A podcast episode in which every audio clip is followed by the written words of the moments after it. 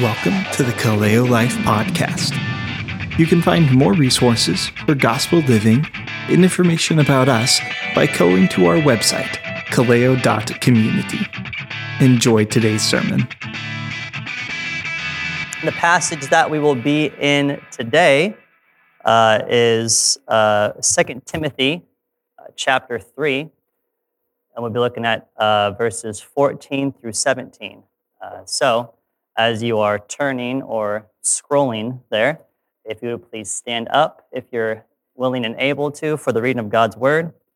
2 Timothy 3, starting in verse 14. But as for you, continue in what you have learned and have firmly believed, knowing from whom you learned it, and how often from childhood you have been acquainted with the sacred writings, which are able to make you wise for salvation through faith in Christ Jesus. All scripture is breathed out by God and profitable for teaching, for reproof, for correction, and for training in righteousness, that the man of God may be complete, equipped for every good work. It's the word of God. Uh, you may be seated. Uh, if you please join me in prayer. God, we thank you for your word.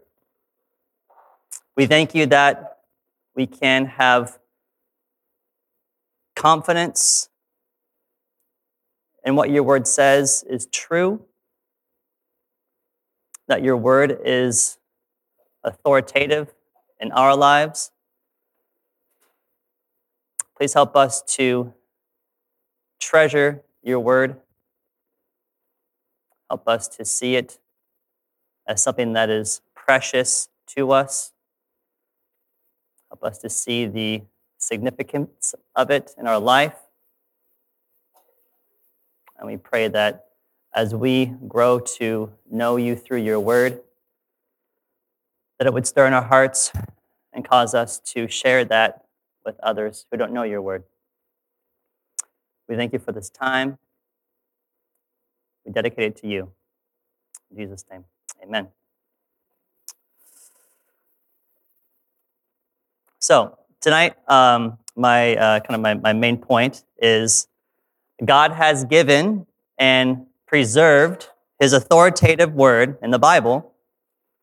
Therefore, we are to submit to it, live by it, and teach others to do the same. I'll say that one more time in case you're taking notes. Uh, God has given and preserved his authoritative word in the Bible. Therefore, we are called to submit to it, live by it, and teach others to do the same. So I'm going to spend quite a bit of time on kind of the first part of uh, verse 16. Uh, all scriptures out by God, and then we'll um, go from there. So, in the Greek, uh, this word "breathed out" is is uh, theopneustos, uh, which only occurs once in the Bible, and some people believe it's a kind of a made-up term by Paul. He liked to do that quite a bit.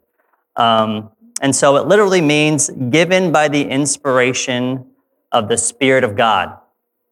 So God, the creator, the sustainer of the universe, the one who holds all things together by his powerful word, the one who breathed his very breath into the man, Adam, here we see that God has breathed all scripture, all of scripture. From Genesis to Revelation, from the first creation to the new creation, all scripture is breathed out by God. God has given us his word by his breath in his scriptures for his people. And there's something intimate about that. There's something deeply personal about that. It came from inside of God, from his very essence. And there's also something very authoritative about that as well. Um, I'd like you to turn to uh, Psalm 29 and look with me as we see what the psalmist has to say about the authoritative voice of God.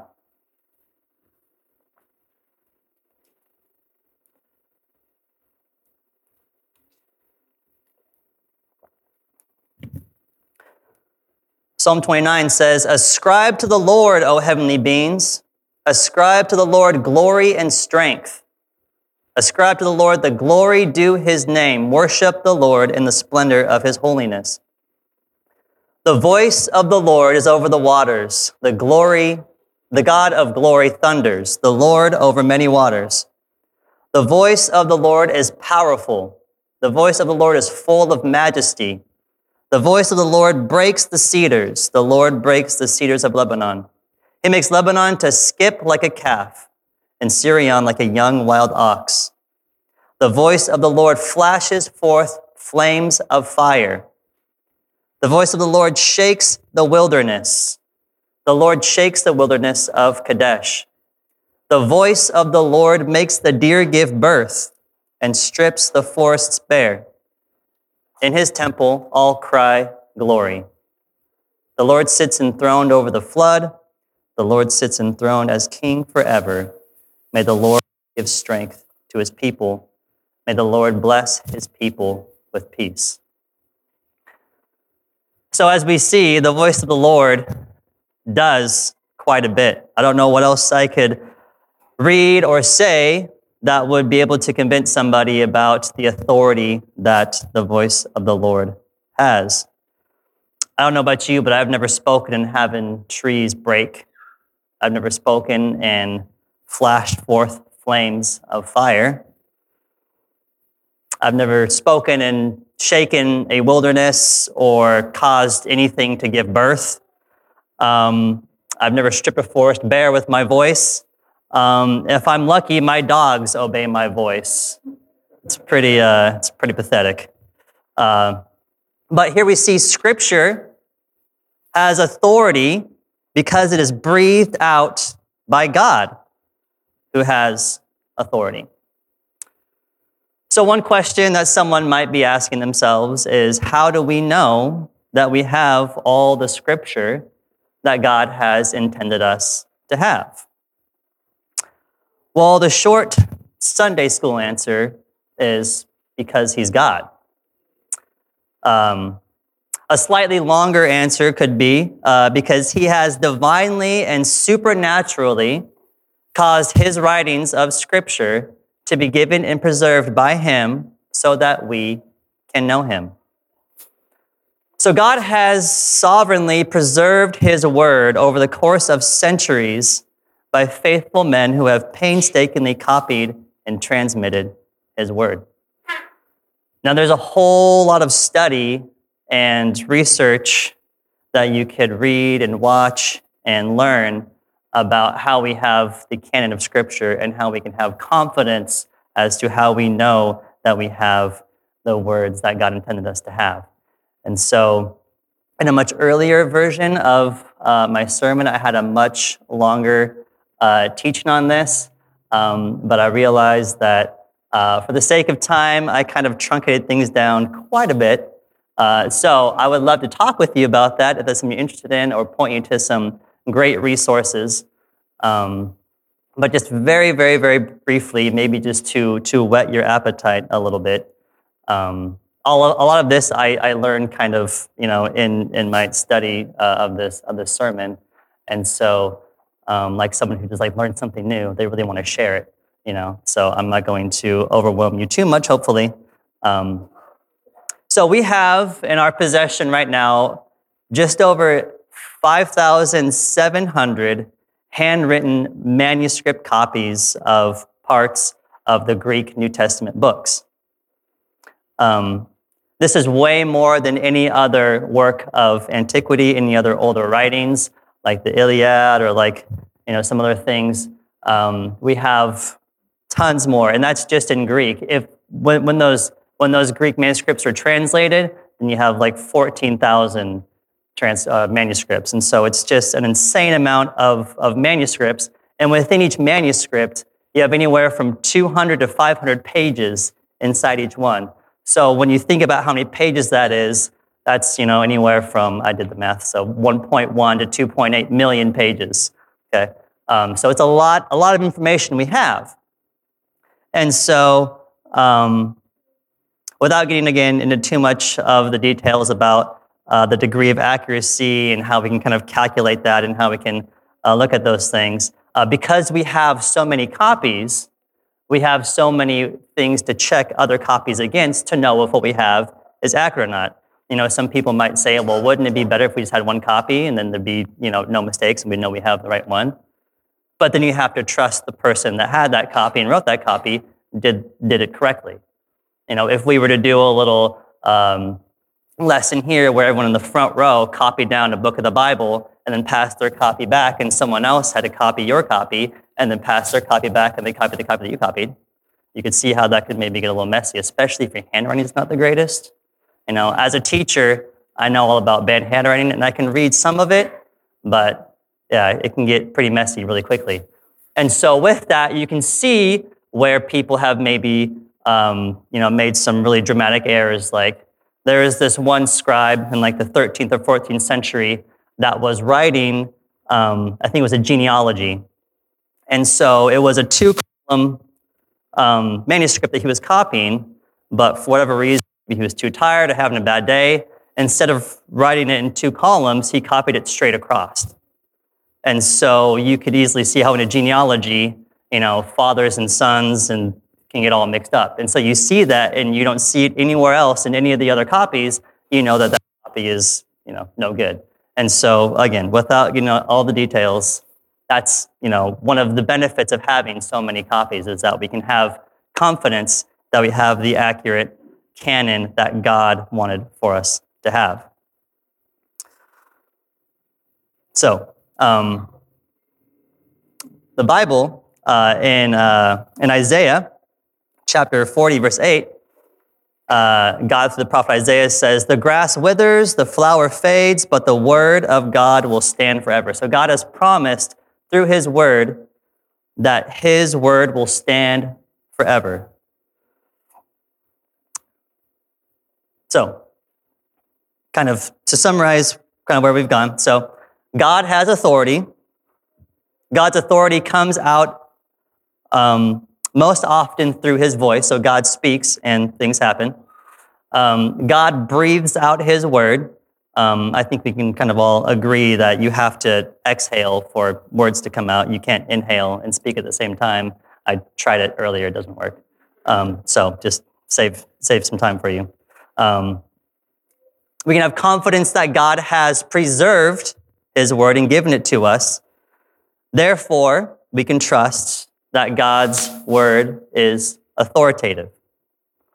So, before we move on, I want to spend a little bit of time on inerrancy and then on infallibility and kind of work through what some of those things mean. So, inerrancy and infallibility uh, they're distinct, but they're pretty close related. Uh, one's a little more specific, kind of like the nitty gritty details, whereas one's a little more general. Uh, so, inerrancy just means without error.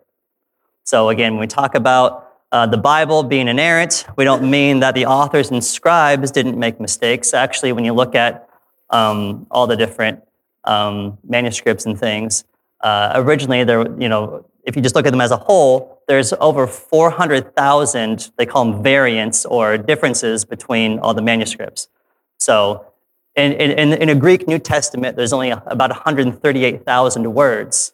So if there's 400,000 variants within 138,000 words, that's like one difference, or that's three differences for every one word.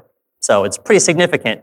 But again, as you're going through and seeing, like, you know, maybe the spelling of a word was different, or um, the order of a sentence was different because in Greek, apparently, you can write the same sentence 16 different ways and it still makes sense. And so, obviously, they, as time changed, people's you know ways of writing sentences changed. So, anyways, um, so but without error basically just means that uh, the message was preserved. So, um, an author and professor um, named Paul Feinberg uh, defines inerrancy in this way.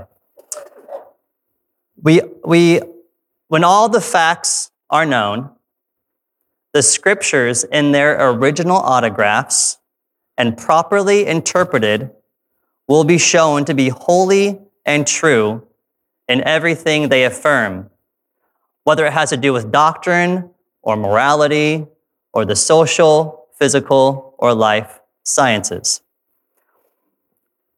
So the, the original autographs are the are, means the original authors. So the original authors, um, when they are properly interpreted, that means when they are rightly understood and what they were trying to say, uh, the scriptures will be shown to be true um, according to everything that they affirm.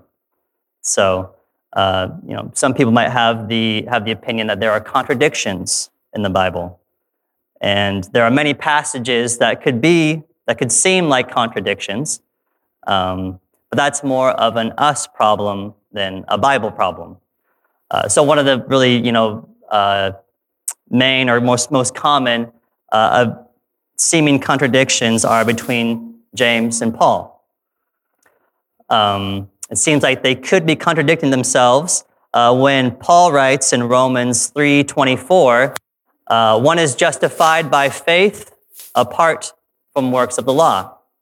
So he kind of juxtaposes one is justified by faith and not by works, is what it seems like he could be saying. And then James writes in chapter 2, verse 24, faith without works is dead. So it seems like Paul is saying, no works, just faith and you're justified. And James is saying, well, if you don't have works, your faith is dead. And so it could seem like there's a possible contradiction. But again, context matters. Uh, so Paul is saying that we are justified before God apart from any works that we could do. We cannot do enough works to be justified before God. And what James is saying is that the fruit of our faith, how we know that we have saving faith, is because we will do good works. Because if we don't have saving faith, if we don't have works, then our faith is dead. So, as long as the author's original meaning of the passage is properly understood and interpreted, there are no errors in the Bible. Uh, infallibility is the next thing I'd like to talk about.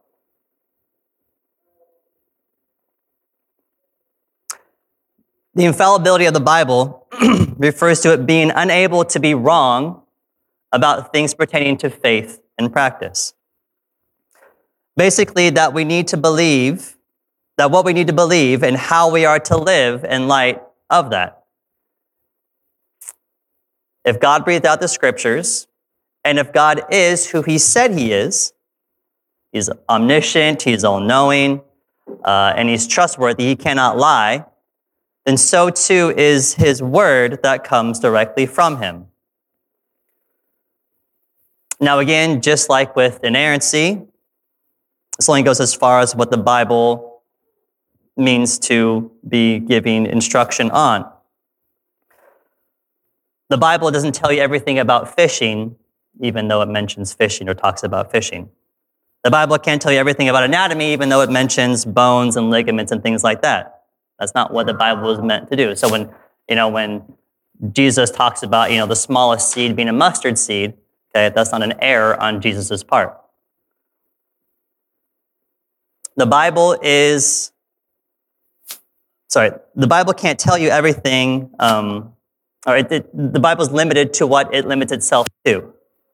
Uh, but to that extent that it has limited itself, it is unfailing and unchanging. Again, when the Bible deals with things pertaining to faith and practice, it is 100% infallible. The penalty of sin is always going to be death and separation from God. Salvation only comes through Jesus. Jesus is the only one who can justify us before a holy God and save us from his wrath. Those truths are true no matter what. Inspiration is another component of, um, of the scriptures, of the authority of the scriptures. So, one of the most obvious ways uh, that we have God's word is because he told people to write them down. This didn't happen all the time, and it's almost exclusively in the Old Testament. God told the prophet to write something down, and the prophet very faithfully wrote it down. Also, in uh, the book of Revelation, uh, Jesus tells the author John to write down certain things. The majority of the Bible was uh, through what is called divine superintendence. And basically, this means that uh, while the author was fully in control of his body, he wasn't in some kind of trance state, or God didn't take control of his hand and start making him write things down. Um, the author was inspired through the Holy Spirit to write down what came to him. The origin of the writing is God. The vehicle he chose to use was a person. It came directly from God. But the author still has his own style, his own vocabulary. Paul has very, very, very, very long sentences. You can clearly see those things. And so we can tell that even though it's inspired by God, he still allowed the individual to use the creativity of the vocabulary and what they were uh, writing. Peter writes in Peter chapter 1, verse 21 and we have the prophetic word more fully confirmed, to which you will do well to pay attention to as a to a light, a light, a lamp shining in the dark place, until the day dawns and the morning star rises in your hearts. Knowing this first of all, that no prophecy of Scripture comes from someone someone's own interpretation. So it doesn't come from someone's own interpretation, for no prophecy was ever produced by the will of man. But men spoke from God as they were carried along by the Holy Spirit. So here Peter's talking about how God carried them along through the power of the Holy Spirit to give us the words that he wanted us to have. We see that the prophecies in the Old Testament were from God as they were carried along by his Holy Spirit.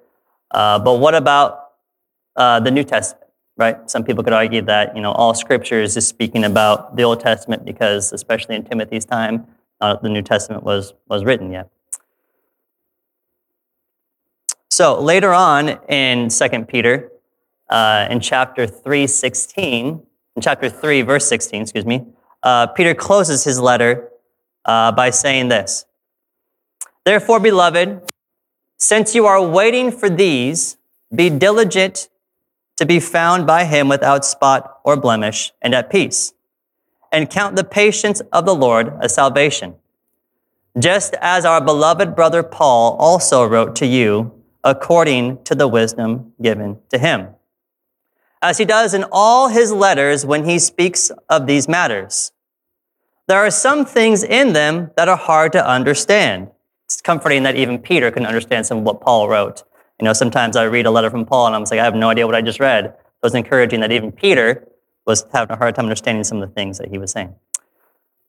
Which the ignorant or unstable, which sometimes can, um, yeah, which the ignorant or unstable twists to their own destruction as they do the other scriptures. So here Peter's equating Paul's writings to the other scriptures as well. So here he's kind of uh, equating Paul's letters with the other scriptures.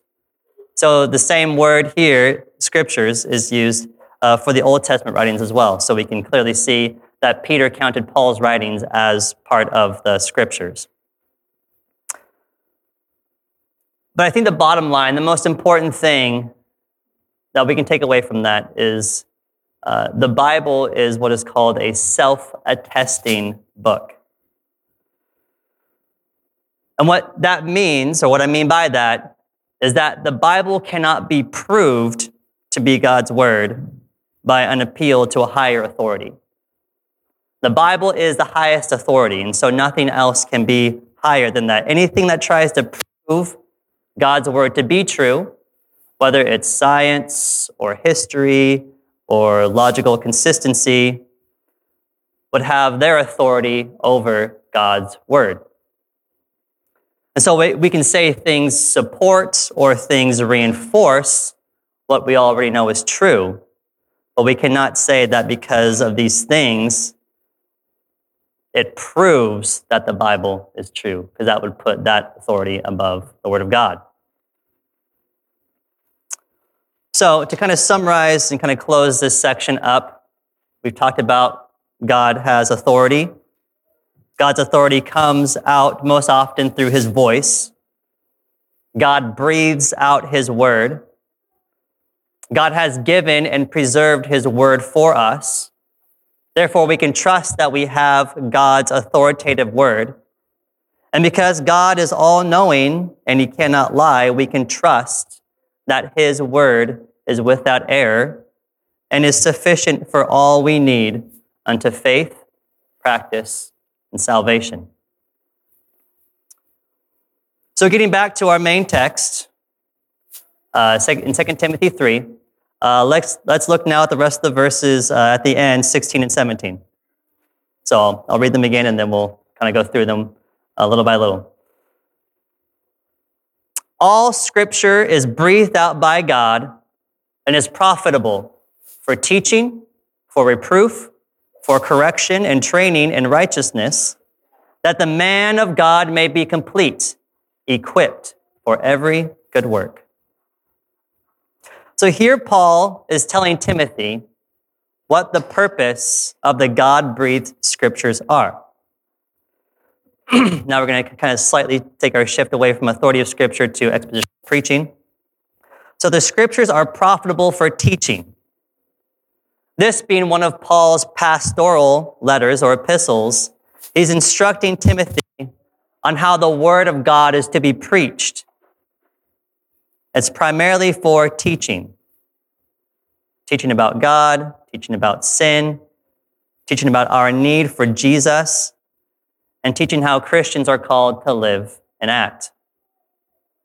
The Bible as authoritative means that it is the standard for what is true, for what is good, and for what is beautiful. When Jesus prays to God in John 17, in, in verse 17, he says, Sanctify them in the truth. Your word is truth. This word sanctify means to purify internally by renewing of the soul. And that's how the work of sanctification is done through the Holy Spirit, by the truth in God's inspired word. So when Ben or myself or Chris or Sam or whoever uh, come up here and preach, the expectation is that we are going to be preaching from the truth of God's word. Expositional preaching is not just some fancy seminary level word that we just kind of throw around. Um, it has meaning and intentionality behind it. There's an expectation that when we preach, we don't have our own agenda or our own personal axe to grind on a particular passage, but we let the Word of God speak for itself. Expositional preaching gets to the heart of what the passage is and seeks to make the main point of the passage the main point of the sermon. That's why we spend time going through it, reading the passage out loud at the beginning. We're continually pointing back to the passage throughout our sermon. We want to make sure that we're keeping in line with what the passage of Scripture that we're preaching on is saying. Expositional preaching also seeks to bring out the historical, the cultural, and the theological significance of the passage. Right? Context is so important when you're preaching and when you're going through and studying the Word of God. What, the, what is the time period that the author is writing? What are the cultural issues that are going on at the time? Who is the audience that the author is addressing? What theological truth is the author writing about? All these things need to be addressed when preaching or when studying the Word of God. And once all that groundwork is laid out, then the preacher seeks to bring out the significance of the passage into our context. So we first want to understand what the passage is saying to those people then in that time, and then we want to try to see how it can apply to our lives. And then from there, we seek to exhort, to encourage, and to equip the church to go out into the world and be faithful witnesses. Ben and I are blessed to be a part of a church where the Word of God is held in such high regard. Last night, as I was preparing for my message, I was looking out my window and I was seeing the snow just keep falling and falling and falling. And I was thinking to myself, am I going to be able to get out of my driveway tomorrow? And so I'm sure most preachers who are, you know, preparing to preach the next day and there's this potential issue that could, you know, cause them not to be able to come, they might be kind of freaking out a little bit. Um, I maybe should have been a little bit more, but I wasn't. Um, because, like I said, Ben and I are blessed to be in a place where the Word of God is, is held in high esteem. And so, when we were going through um, the, uh, the pandemic a few years ago, you know, anytime Ben or I, you know, got, got the sniffles or got a runny nose, we'd call each other up and be like, oh, I think I'm sick, man. I think I got to stay home.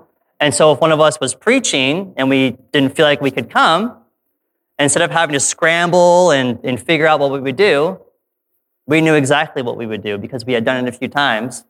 Uh, and we would just read through a book of the Bible.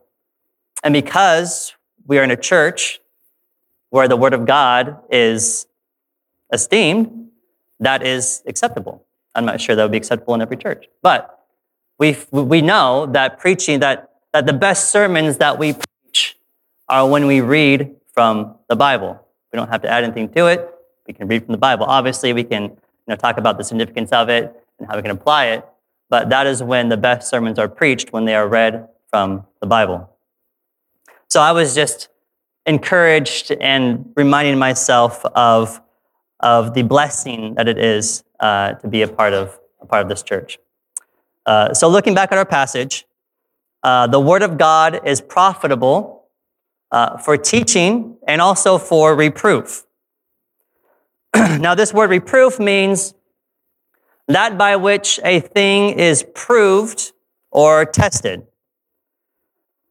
So, what is, what is the basis for truth? What basis do we have for determining what is right or wrong? What is good or evil? What is moral or immoral? The Word of God is that standard by which all other things are proved and tested against. It's not some relative standard, a subjective, immoral, uh, emotional whim. It's not based on subjective feelings or cultural trends. God's word is the objective standard that He has set for His creation and how we are able to know what is good and right and true. The word of God is also profitable for correction. And this word correction means restoration to a right state. And although we might know what we ought to do, oftentimes we don't do it. Eliza would, would often say, uh, my daughter, Eliza, would often say, uh, I know that I'm supposed to obey, but I just don't do it. She's like, it's so simple. I know I'm supposed to obey you, but I just don't. Like, why? And so the Word of God is there to remind us of what we're supposed to do, of how we're supposed to live, of how we're supposed to act. And it also shows us how we can be restored to God when we mess up, when we fall short we can ask for forgiveness and we, and we know that we will be forgiven. And all of us need that restoration. Some of us need to be reminded that we have already been justified by the blood of Jesus and that we don't need to obey God to earn anything. We don't need to earn His grace. We don't need to earn His mercy, but we obey Him out of love for Him and for what he's done for us. Others here tonight might need to come to him for the first time because sin has broken your relationship with God. And Jesus is the only one who can restore that relationship. It's through the life and death of resurrection and resurrection of Jesus that we can be restored to God and taken out of the dominion of darkness and brought into the kingdom of light. Next, the scriptures are profitable for training and righteousness. This has the idea of a holistic type of training that includes every area of someone's life. It's like someone who's training for the Olympics, and everything they do, every decision they make is centered around the competition that they're training for. They don't do anything outside of that. It's instruction that aims to cultivate integrity and virtue and purity of life, righteousness, correctness of thinking, feeling, and acting. And so, what is the result of all this? Well, verse 17 says that the man of God may be complete, that he would be equipped for every good work. And this idea of the man of God being complete is the idea of, of perfection or not lacking anything. I don't know about you, but I'm a far cry from perfect. Just ask my wife. Um, but the idea is that we have all that we need from God. He has provided everything that we need to be complete and to be equipped for every good work. It's just that we live in a fallen and broken world, and so this side of heaven will never attain that perfection. But God has left nothing out. And so the result is that we would be equipped for every good work. So, to kind of summarize again, kind of where we've gone, God, oh, the God breathed, authoritative scriptures are given and preserved by God, and they are profitable to teach us, to give us a standard of truth, to restore us to a right state before God, and they are sufficient to equip us with all that we need for the good work that God has prepared for us to do. So, as we close our time, I want to kind of jump back to the top of, uh, of our passage in verses 14 and 15. So, verse 14, starting in verse 14, it says, But as for you, continue in what you have learned and have firmly believed. I'm gonna, sorry, I'm gonna read my, I think I have typo on my notes. So I'm gonna jump over here. Let's see. Sorry, verse 14. But as for you, continue in what you have learned and have firmly believed, knowing from whom you learned it, and how from child you have been acquainted with the sacred writings, which are able to make you wise for salvation through faith in Christ Jesus. Paul here is encouraging Timothy to continue in what he has learned and believed. It's easy for us to sometimes go off course from what we have been taught. But Paul here is reminding Timothy of the things that he has learned from his childhood and that they are true and absolute because of where they came from. Paul appeals not only to himself as Timothy's teacher, but he also talks about his mother and his grandmother and ultimately it points to God. In chapter 1 of 2 Timothy, Paul says that he was reminded of Timothy's sincere faith that dwelt first in Timothy's grandmother, Lois, and then in Timothy's mother, Eunice, and now dwells in Timothy. So that faith has been passed down from generation to generation. So there's, a, there's this multi generational aspect that is so vitally important to our faith. And by the grace of God, a lot of us have grown up in those, or are growing up now, in those households that possess a sincere faith. Parents have such a high calling to disciple their children. We cannot expect just because our kids live in the same house that we live in that they're one day just going to become Christians or that they already are Christians. I have to remind myself of this teaching in a Christian school That just because the parents of the students I'm teaching might profess to be Christians, that doesn't mean that their children are as well. And so I have to be reminding my students or myself of that when I'm engaging with my students. We need to make sure that our children are acquainted with the scriptures, which means that we need to be sure that we ourselves are acquainted with the scriptures. And we also need to be discipling others as well. If you're not already, I would encourage you to find someone in the church or even outside the church and start meeting together on a regular basis. Get in the Word together, pray together, encourage one another. We need to be in the Word of God continually and fellowshipping with one another. Just as David writes in Psalm 1 Blessed is the man whose delight is in the law of the Lord, and on his law he meditates on it day and night.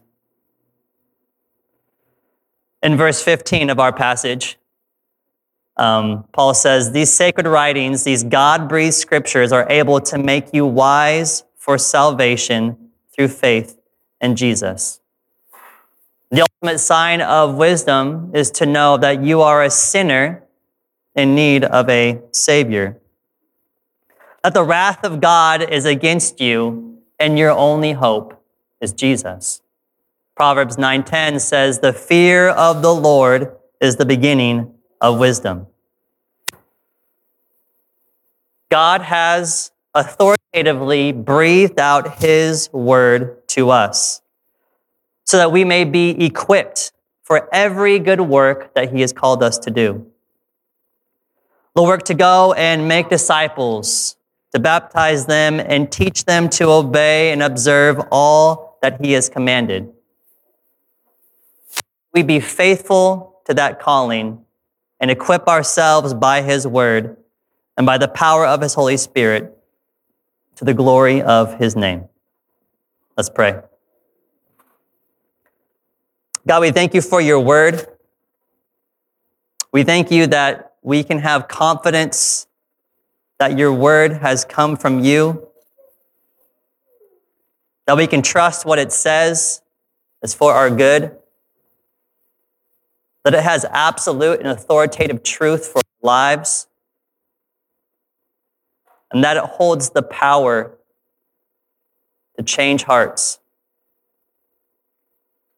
And through your Holy Spirit, God, we pray that you would empower us Give us the fire to go out and to preach your word with boldness, knowing that it has the very words of life.